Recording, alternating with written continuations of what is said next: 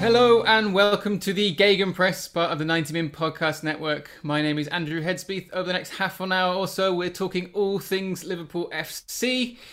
It's been a difficult week. With me, as always, is my... I was going to call you a sidekick there. Let's go with toppest of top reds, as usual. It's the only man more jacked than that picture of Fernando Torres that popped up on Twitter last week. It is, of course, Mr. Alex Purdy.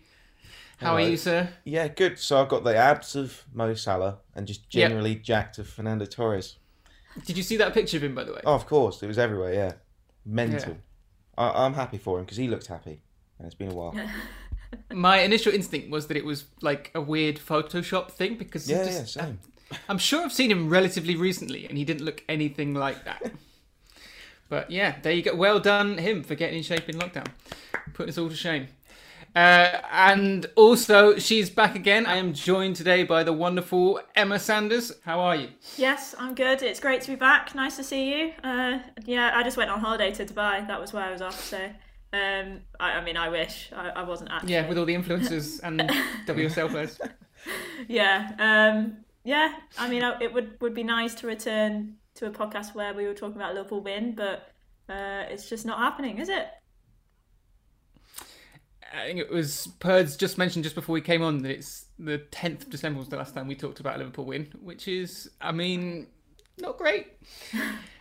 Let's get into it then. Well, Purds, good news. We're out of the FA Cup. You'll be happy. Get in. Nah, it's actually bittersweet because we lost to our biggest rivals this time. Late on as well, which is never good news. But there were some encouragements to take out of it, which I'm sure we'll come on to. But it probably suits us this season more than ever to go out of the FA Cup because we just don't have the squad for it. Basically, so many key players injured this season, isn't it? Yeah, I mean, let's get on to those encouraging signs then now. Like, Emma, is that the way you felt as well? I mean, when I was watching it, it was obviously an incredibly disappointing result, but it was a much better performance than we've seen in recent games. And I don't know whether that's because the opposition obviously had to come out and play more on the front foot as compared to a lot of the sides we played recently, or whether there was something else that just clicked a little better for Liverpool. Yeah, I think there were bursts of excitement from Liverpool going forward. I think the creativity and the kind of freedom that we've seen them play with in like the last couple of years, there was kind of like snippets of that, which I just think they've really missed. And I think I described it yesterday as them just sort of enjoying themselves again, and it was almost like, you know, they've been so used to having the pressure on them. They've been the team to beat. Obviously, they're the champions. Everyone wants to beat them. And it was almost like, given the fact that United were top of the table, going into, obviously, you know, it was an FA Cup tie, but the fact that they were like top of the table and they were kind of the team in form, I think it just helped Liverpool in a way to just have a kind of nothing to lose type attitude. And it was good to see, like, Firmino, I think, looked really sharp in the second half in particular. Salah obviously was sharp. He was back in on the goals. Good goals as well. Yeah, it was, exactly. But it just wasn't consistent still. And I think that's the thing which we're just missing. So they're definitely encouraging signs because it shows that, you know, they can still play football and they can still score goals, which is obviously the main thing. But yeah, just like, I think it's just, they just need to build momentum and they just need to get that win. And then I think after that, you know, that they can push on from that. Purds, you famously hate the world's oldest cup competition. Did you even bother to watch this game? I did, because as Emma said, it was just a free hit. Like, we could have done anything, and we came out and we looked like we wanted to play, and we scored such a good goal at the start that I regret to inform you that I even almost tweeted something which is still in my drafts, which says something like, "Yeah, we're back. Number 20's incoming." Yeah, I got really carried away after Salah's goal because I haven't seen a score in so long. I thought this was it. And then we lose. But it's still there. I'll just change the hashtag from #munlive to #totlive, potentially. Ooh. Okay, well, we will all look forward to engaging with that tweet when it does finally come. I'm so excited. Yeah. Speaking of Twitter, there was obviously a pretty big reaction to that result, and with all the other results over the past month, for me, it all looks like such an overreaction. One of the things that really stood out was the criticism that Rhys Williams gets. And to be fair, a lot of the sort of the bigger names and accounts on Twitter have been quite defensive of him, which is what you really like to see because he is a young lad. But I can't stand any sort of hate towards him because he's not put himself in that position. He's been thrown into that position as a 19-year-old who's stepped up 5 divisions over the last year. He was playing in non-league football last season. Clearly, he's a little bit out of his depth at the moment, but he could still become a very good player. And it's just never nice to see that kind of pressure on a player so young. I mean, I don't know what your take is on that situation there, Emma. Yeah, I completely agree. I think it was completely uncalled for. It was really, really sad to see because, as you said, he's kind of stepping in and helping the squad out because of the injuries, and I don't think anyone ever would have expected Rhys Williams to have been playing first team football for Liverpool in 2020 and 2021. So it's one of those where it's such a steep learning curve for him. He's going to make mistakes. It's just going to happen. And I think the sooner fans accept that, the better his performance will be, because he's only going to perform better knowing that he's got the support of his teammates, of the staff, of the fans, etc. But absolutely blasting him for every single mistake that he makes is just not going to help him. And I'm not being funny, but to have a 19-year-old like Rhys Williams playing and to be left in a one-on-one situation... with Marcus Rashford. Yeah. Exactly. I mean, that's just as much on his teammates as it is on him, and it's difficult because, he's playing alongside Fabinho, who's not a centre-half himself. But and Trent Alexander-Arnold as well. I don't want to shift the blame onto him either, but he's not playing at his best. No, and at times you think he could be helping out in that position more. And you get the feeling that if, you had... Van Dijk, obviously Gomez or Matip in there as well, it just might be a bit more organised for him to be playing there. And as the only actual centre back in that back four is quite something. But yeah, it is depressing. And I mean, you see all these faceless Twitter people giving you abuse. You'll never walk alone in their bio, and it's you can't really have it both ways, can you? Purds, another one that's maybe a little bit more, I don't want to say justified, but a more interesting criticism was Thiago. And it wasn't really necessarily so much about him or his performance, but perhaps the position that he was playing. And there's some talk that perhaps he shouldn't be playing so deep, and maybe that he should be moved out of that number 6 role into a more advanced area where he can sort of help dictate the attacking play more. Have you got any thoughts on that? From what you've seen from him so far. Look, he didn't have a great game against Man United, but there's no reason singling him out because, a number of our players haven't been great as of late. Probably do agree that he's playing too deep because he can affect the game so much more when he's playing higher. But, who can play there now? Because Fabinho has to drop back. And then you put Henderson in there. Oh, he's injured. We've got to think about our options here, and Thiago probably is one of the best ones.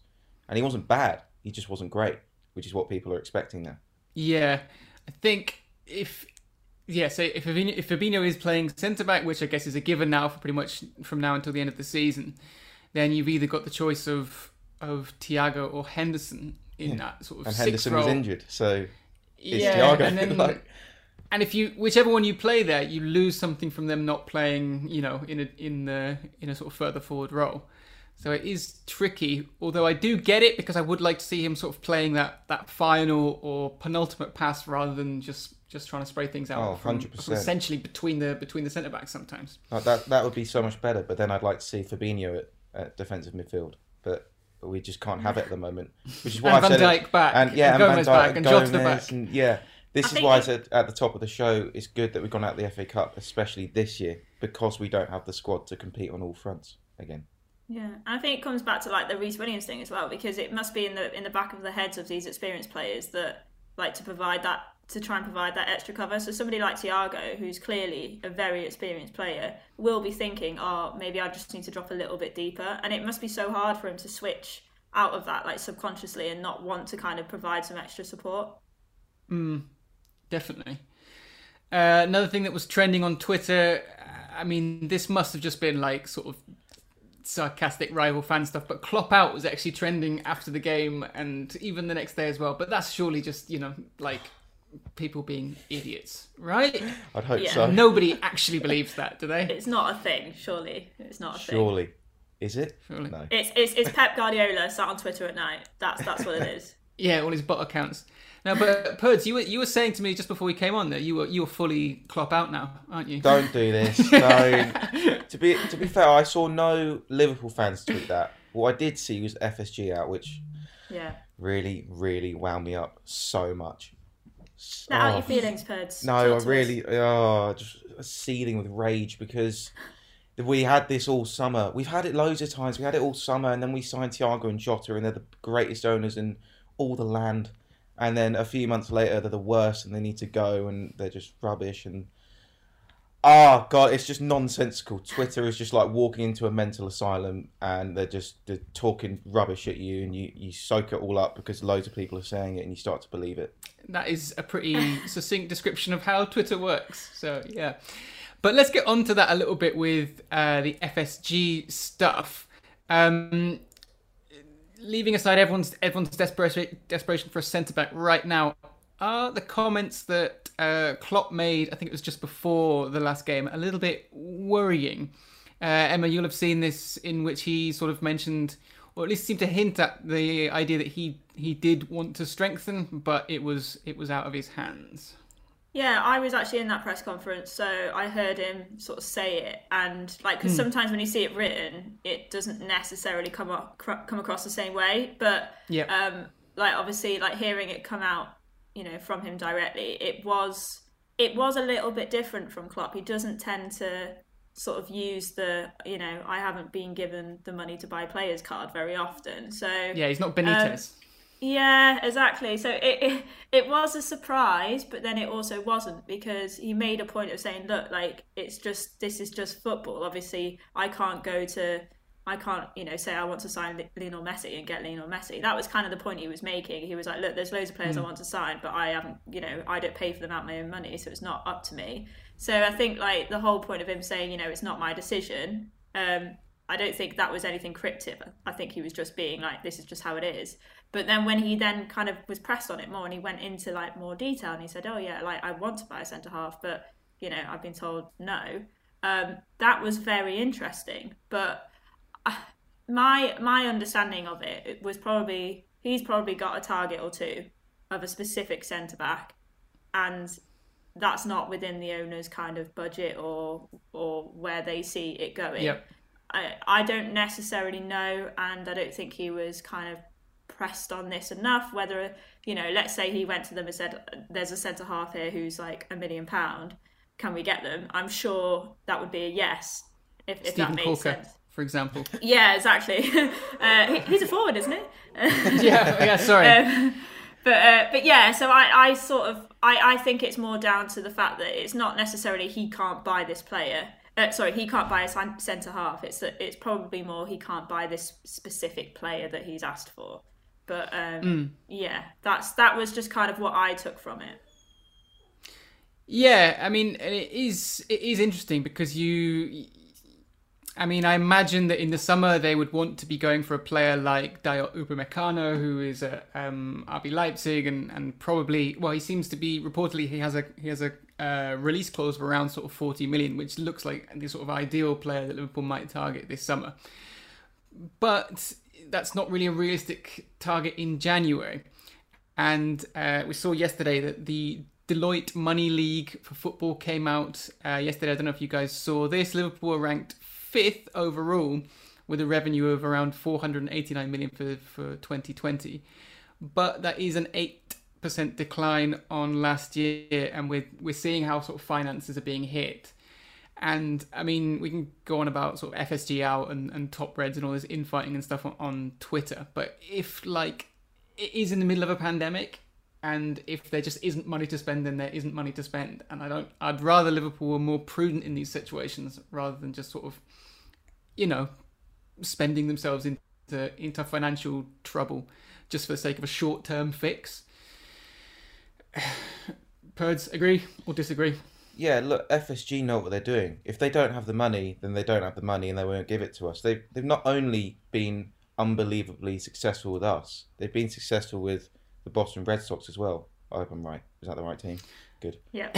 Yeah, it is, yeah. Yeah, so they know what they're doing. Like, you have to trust in Klopp and you have to trust in FSG because we've seen it countless times. And now we're seeing FSG out and Klopp out. So I think I think there will be a centre-back coming. It will just be the summer and we've got to wait, which is fine. Look, Virgil's going to be back soon and then we will forget about this. So just wait. I mean, I think the issue for me is that I think I completely agree. The policy has definitely worked. FSG, I think, are brilliant. You know, it's worked for Liverpool. But I think that it's worked because the model has always been on investing in players that are going to fit into a system. You know, they don't buy emergency players, etc. I think this is where the problem is that probably for the first time in Klopp's, you know, tenure, he's probably asked for an emergency player. And like I said, I don't know who he's asked for. You know, only Jurgen Klopp will know that. But, you know, you assume he's asking for a player that's to bring in cover. And that is obviously against the usual model and the usual policy. So I don't know whether that comes into factor and whether or not it's FSG saying, look, like, this is not what we do. This is not how we've worked so far. So it's a no from us, which is fair enough because, as you said, it's worked so far. But I think it is exceptional circumstances. So I think that's where that, you know, there could be a potential issue, but it's not enough for FSG out and Klopp out and all of this rubbish. I know all these people on Twitter that have never budgeted anything more than their pocket money are now suddenly deciding they understand the intricacies of the financial impact on Liverpool's revenue. Exactly. But yeah, anyway, there has been a lot of talk of potential emergency centre-back options if Liverpool do decide to go down that route. It looks increasingly like they won't, but in case they do, some of the names that have been touted on Twitter are Edem Militao, who's obviously sort of been frozen out a bit at Real Madrid, could be a loan option. Socrates, who did work with Jurgen Klopp before, but has now joined Olympiacos, so that one's off the table. People have mentioned Mustafi and also Neven Subotic, another free agent who worked with Klopp at Dortmund. Any of those sound promising to you, Birds? With your Michael Edwards hat on? Mustafi that just reeks of so many defensive errors. Subotic, if any of them, but look, I don't think it's going to happen. But yeah, sure, I take Subotic. Edem Militao's probably too high profile, isn't he? This is what FSG don't want to spend the money on.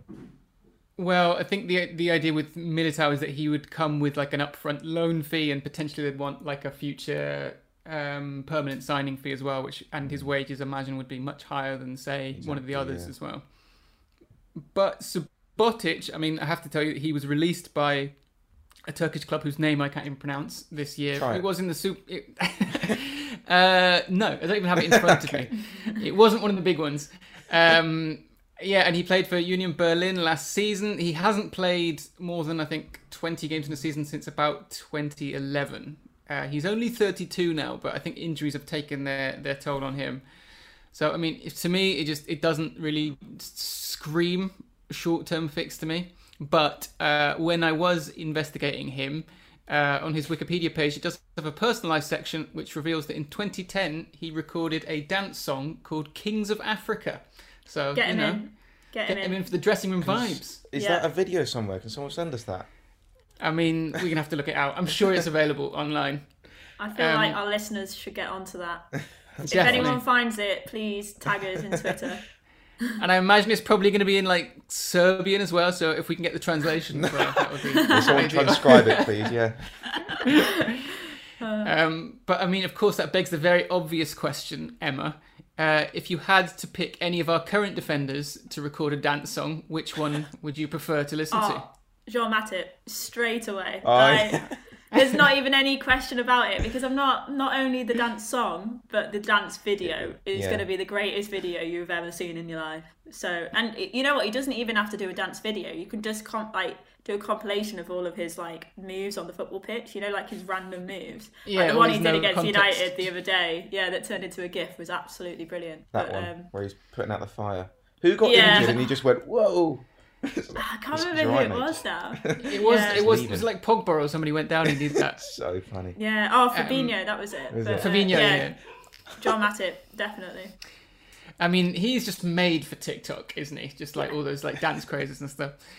All right, Purdy, you got any other suggestions? I mean, we don't have to limit it to defenders, just general Liverpool stars. Well, I was thinking, Klopp's always good for a move. Then I'll go with Klopp. He loves the dances. Good job. I'm just trying to think if anyone looks like they're a good singer. I don't know if I can. I mean, I reckon Oxlade-Chamberlain's got quite a good voice. I reckon he'd be a good little singer. Yeah, Little Mix. R&B. Did you see his lockdown moves as well? He did that video of him dancing with whichever Little Mix star he's with. You know, he was out injured when he was doing that, and he was doing it in socks on slippery steps. I was like, I can't watch it. It was giving me heart palpitation. Shiniest floor. Well done for him for getting that surface that clean, but still, it just looked like an ankle injury. Very reckless. Yeah, very reckless. I would not be happy if I was the Liverpool physio. Okay, so from reckless dancing to reckless spending, are we saying then that probably Liverpool shouldn't spend? I mean, Emma, let's say it's your money. Are you splashing out then for a new centre-back this month? First of all, that segue into reckless spending was amazing. Yeah, that's why they pay me the big bucks. Do they? You know what? I'm so blown away. I can't even remember what you asked. What did you ask? Should we spend? Centre-back. Yeah, centre-back before deadline day, which is on Monday, which you are covering, of course. So do you want to see a name pop up breaking Liverpool have signed X player? Yeah, I mean, look, I obviously want us to bring in a centre-back, but I don't want us to throw money at a centre-back who we're not going to be interested in 6 months. So I think we either need to invest in one that we actually want, or we bring in like an experienced kind of Ragnar Klavan type defender who we know is going to be happy to come in, do the job for a couple of months, and then be a valuable sort of squad member that isn't going to kick off or isn't going to cost us loads of money, and that will just kind of provide that experience to younger players as well. So I think that it has to be the right person, because I think if you're just going to go and spend, I don't know, a couple of million on a centre back who, with respect, isn't very good, then you might as well just play Rhys Williams anyway, because it's more beneficial to Liverpool as a football club and to him. So I think it still has to be the right person. But yeah, that's kind of where I'm at. Okay, I think I fully agree. Are you on board here? Yeah, look, we got to caveat this whole thing, and Emma just said it, like, that we have to get the right person. Like, if we sign a centre-back, that's not it. We've not done it. We've not won the league. Like, loads of clubs have signed centre-backs and they've turned out to be rubbish. Arsenal, you know, number of names. We can't sit here all day. So it's still got to be the right person. If we can't find that, then stick with Rhys Williams. But we can win the transfer window, Perds, and that's what matters in 2021. Yeah, on football Twitter, let's do it. # we win the transfer window. It'll still be better than the FA Cup though, Perds. Oh, of course, anything's better than that. Yeah. Yeah, it goes winning transfer window and then FA Cup and then what? League Community Cup. Shield. League Cup, Community Shield, yeah. All right, we'll take a quick break there, and when we come back, we'll be talking about the two games coming up against Spurs and West Ham.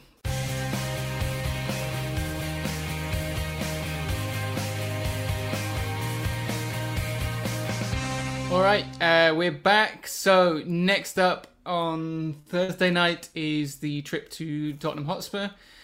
I mean, it's a difficult game, but they're not unbeatable at home. They have lost 2 in the Premier League and they've got 3 draws as well. But you have to imagine, Perz, that Mourinho is going to love this game with the form that Liverpool are in. He's going to love a 0-0 here. Is that what you're imagining? Yeah, because... Or a win. I can't see us winning, which is so upsetting because I always predict us to win. Perds. But yeah, I know, sorry. Yeah, he's low block, counter-attack again. I just don't think we'll score 2 goals this time like the other game. And it could be a 1-0 Spurs. All right, thanks for that depressing note. Right. Emma, got any more positive takes than that? Yeah, I actually do have some more positive takes. I think I'm very intrigued to see how Tottenham set up for this game, because... I think for the first time in a very, very long time, Tottenham probably go into this game as the favourites.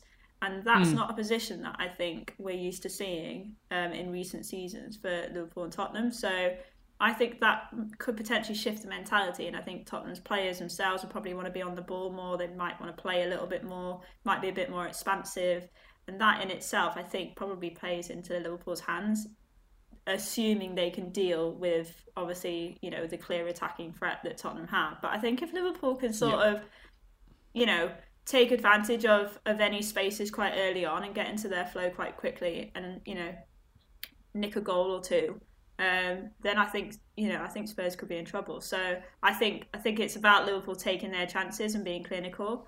But I still think if Liverpool sort of show up to 80% at least of the quality that we know that they can play with, especially going forward, then I think that they're in with a chance. So I'm interested. I love how casually you just slipped in nick a goal or two, as if we haven't just not scored a goal for about 10 years. Yeah. I was trying to be more positive for Purdy because I feel like he's a pick-me-up today. I do. That has helped. That has helped. But I'd love to agree with you, but I can't, because Mourinho's just too experienced to let them come out. They're just going to sit back, I think. But thanks for trying. It's nice. And they have potentially got the best counter-attack in the league in Son and Kane, and Ndombele's playing very well at the moment. Yeah. I don't want to say I'd take a point because we need a win here, but I think it is going to be a difficult game.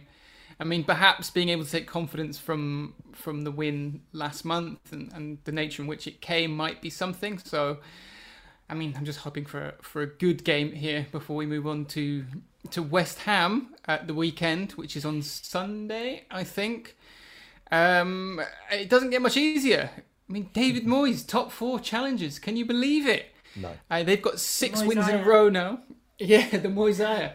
That's what somebody tweeted into BBC Football yesterday when I was covering their game and called him Moyesiah. And that's it now. That's all I will ever refer to David Moyes as from this point on. Well, he's potentially earned it with six wins in a row in all competitions. They're in great form, but maybe that's what we need. It's like, are they going to come out and attack this game, give us a little bit more of the space that we need? Yeah, I think Emma's idea that people will come out and attack us probably applies more to West Ham. They're probably a bit more naive. Having said that, it probably depends on the Spurs result. If we beat them, then West Ham will be like, oh God, sit back again and we won't score and blah, blah, blah. So it sort of hinges on the Spurs result as well. But yeah, this is going to be tough. But the fact they could potentially be above us, which they are at the moment, hopefully spurs us on to beat them, because we've struggled against the teams below us for some reason. I've seen a lot of people online and people I know saying either it's too early to look at the table, or that we're already out of the title race. I mean, it seems to be two schools of thought on the matter at the moment. Emma, where do you fall on that? Are you someone that's not even looking at the table until March, or is it all done already? No, I think you do have to be concerned about Liverpool's position, but not enough to say that they're out of the title race. I mean, we've seen so far this season that every team is having, poor patches and bad periods. And even Andy's dog is getting quite worried about it. You can, I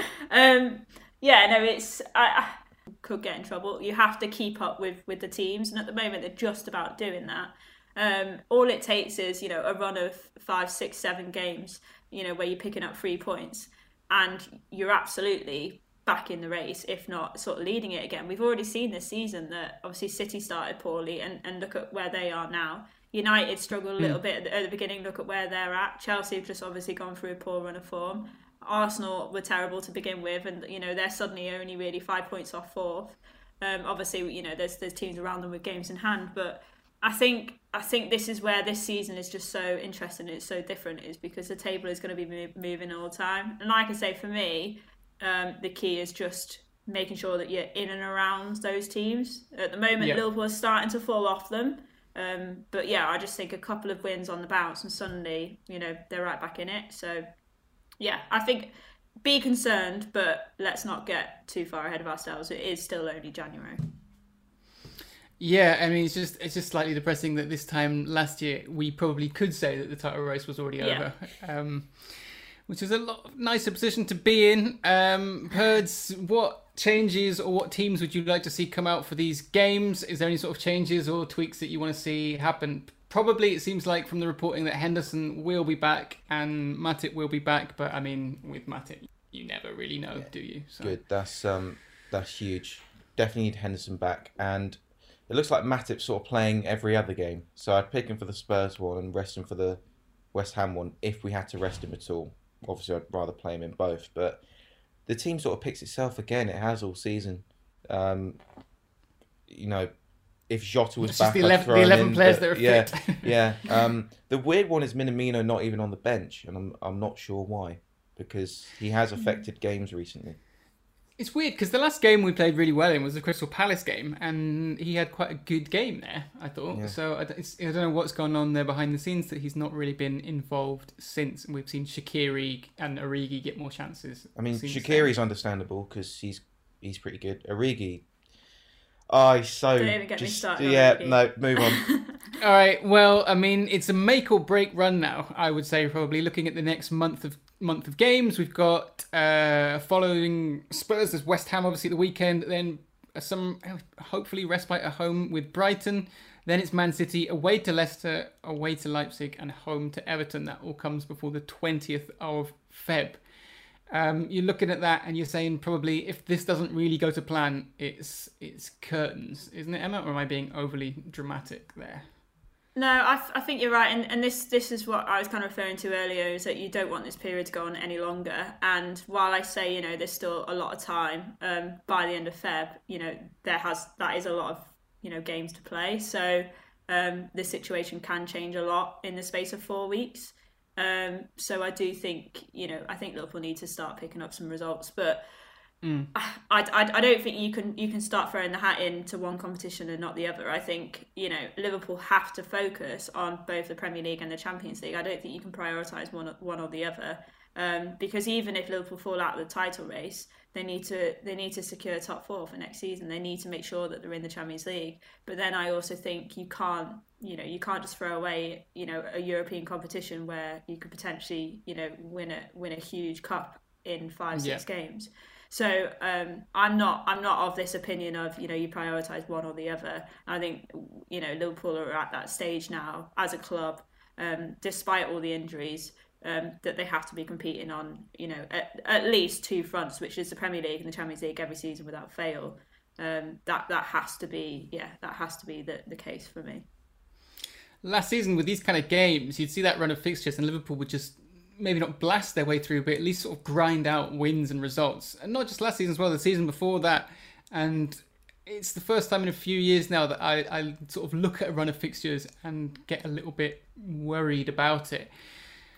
Purds, are you seeing the return of the mentality monsters, or is that run of fixtures looking quite alarming to you? That is alarming. The one that sticks out actually is Brighton, because we've dropped points to the bottom six so many times, and you say that's respite, but we'll probably see it as that as well and go into it like just slow and 0-0 and yeah.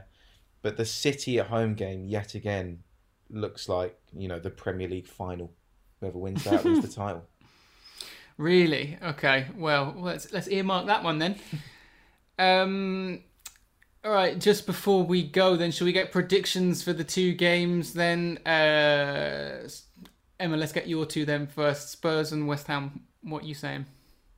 Two really tough games. Like I said, as positive as I was earlier about Spurs, I just don't know. It could go one of two ways. I think it's either going to be a 2-0 Spurs or it'll be, you know, a 1-0 smash and grab Liverpool. So I'm going to go with 2-0 Spurs, to be honest, because I think so hoping you were going to be positive there. I know. Well, the thing is, I think Klopp will, you know, potentially look at that and maybe look at Matip and Henderson and potentially save them for West Ham, because I think that is maybe a realistic opportunity there to go and get 3 points. So I just think, yeah, I'm going a win for Spurs, a win for Liverpool against West Ham.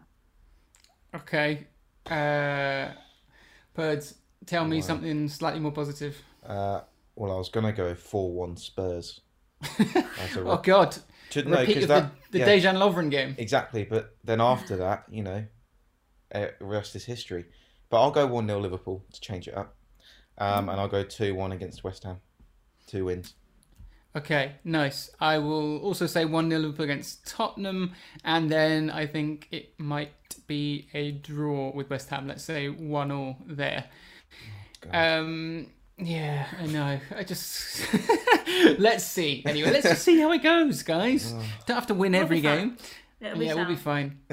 All right, just before we go then, just to put some perspective on everything, I wanted to ask you both, what's the actual lowest you've been as a Liverpool fan? We've seen a lot of talk of people on Twitter losing their mind, calling for Klopp out, saying this is the worst they've ever seen Liverpool play. I mean, what's the actual worst you've ever felt as a Liverpool fan, Purds? I mean, you're only 12, so this actually is it, isn't it? I mentioned the 4-1 Spurs, that probably sticks out most, but then it's the back end of the Rodgers era where we were just did we lose like to Hull like consecutively? Like in the league? Yeah, around that time. That might have even been Klopp, I can't remember. They all blur into the problem with that was just that... 20... It went from second to nothing in such a short space of time. Yeah, we're in the high. Yeah, we were top on Christmas, top on New Year's Eve, because we'd beaten Man City 1-0, and then just the wheels came off in such. I think that's the last time we went on a run with no wins in 5. So it's now or then. Is my lowest. God. Emma. Yeah, I'm kind of along Purds' line because I was thinking, you know, maybe it's Roy Hodgson unveiling Paul Konchesky. Maybe that's a serious downer. But actually, at that point, that's it for me. Yeah, but then kind of like my feeling is that at that point, expectation was so low anyway that I felt the same kind of like, you know, oh my God. Whereas I think Purds is right. Like with the Brendan Rodgers era, it was that huge drop off in such a short space of time from being on such a high that I remember like.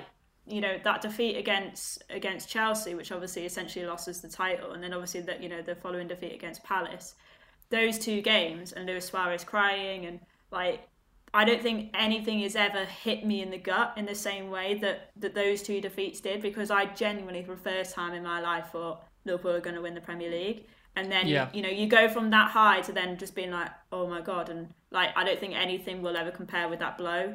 So that for me is probably the lowest. I mean, yeah, it's a good answer. It's a fair answer. I mean, still for me, it's probably that Hodgson and then into the... I know Dalglish did his best to turn a lot of it around, but it's that sort of just doldrums of those years and just getting like horrible. And the end... Well, actually, from the end of the Benitez era, Hodgson, Dalglish, and then even the start of the Rodgers era, just that period of just essentially feeling like an upper mid-table side and just making these horrible signings. I mean, we did win a League Cup. And we reached an FA Cup final, but we lost to Chelsea, didn't we? Yeah, I mean, it was. I mean, there's always a little bit of perspective there. Can I just throw one more in, just to see how you guys felt about it? The 2018 Champions League final, I was nearly in tears.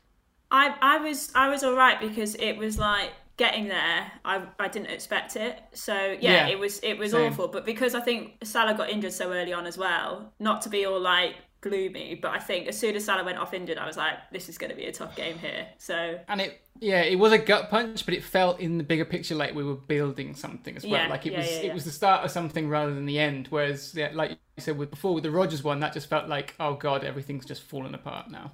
Yeah. Yeah, fair enough. I was just so caught up in the fairy tale that we're actually going to do something in my lifetime because I've not seen it. The only thing I'd seen us win was the League Cup. Yeah. Because I was asleep for the 05 Champions League final. Yeah, but now you've seen them win everything, Purrs. Yeah, or now more. You can. Yeah, and that is essentially football in a nutshell. We will leave on that then. Thank you so much for listening. Please drop us a review, subscribe, all that stuff if you can. We'll be back again next week where we will be talking about probably the signing of a big centre back on deadline day, or probably not. And also talk through the performances against Spurs and West Ham.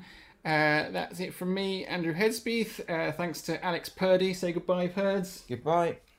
And thanks again, Emma Sanders. Say goodbye. See you later.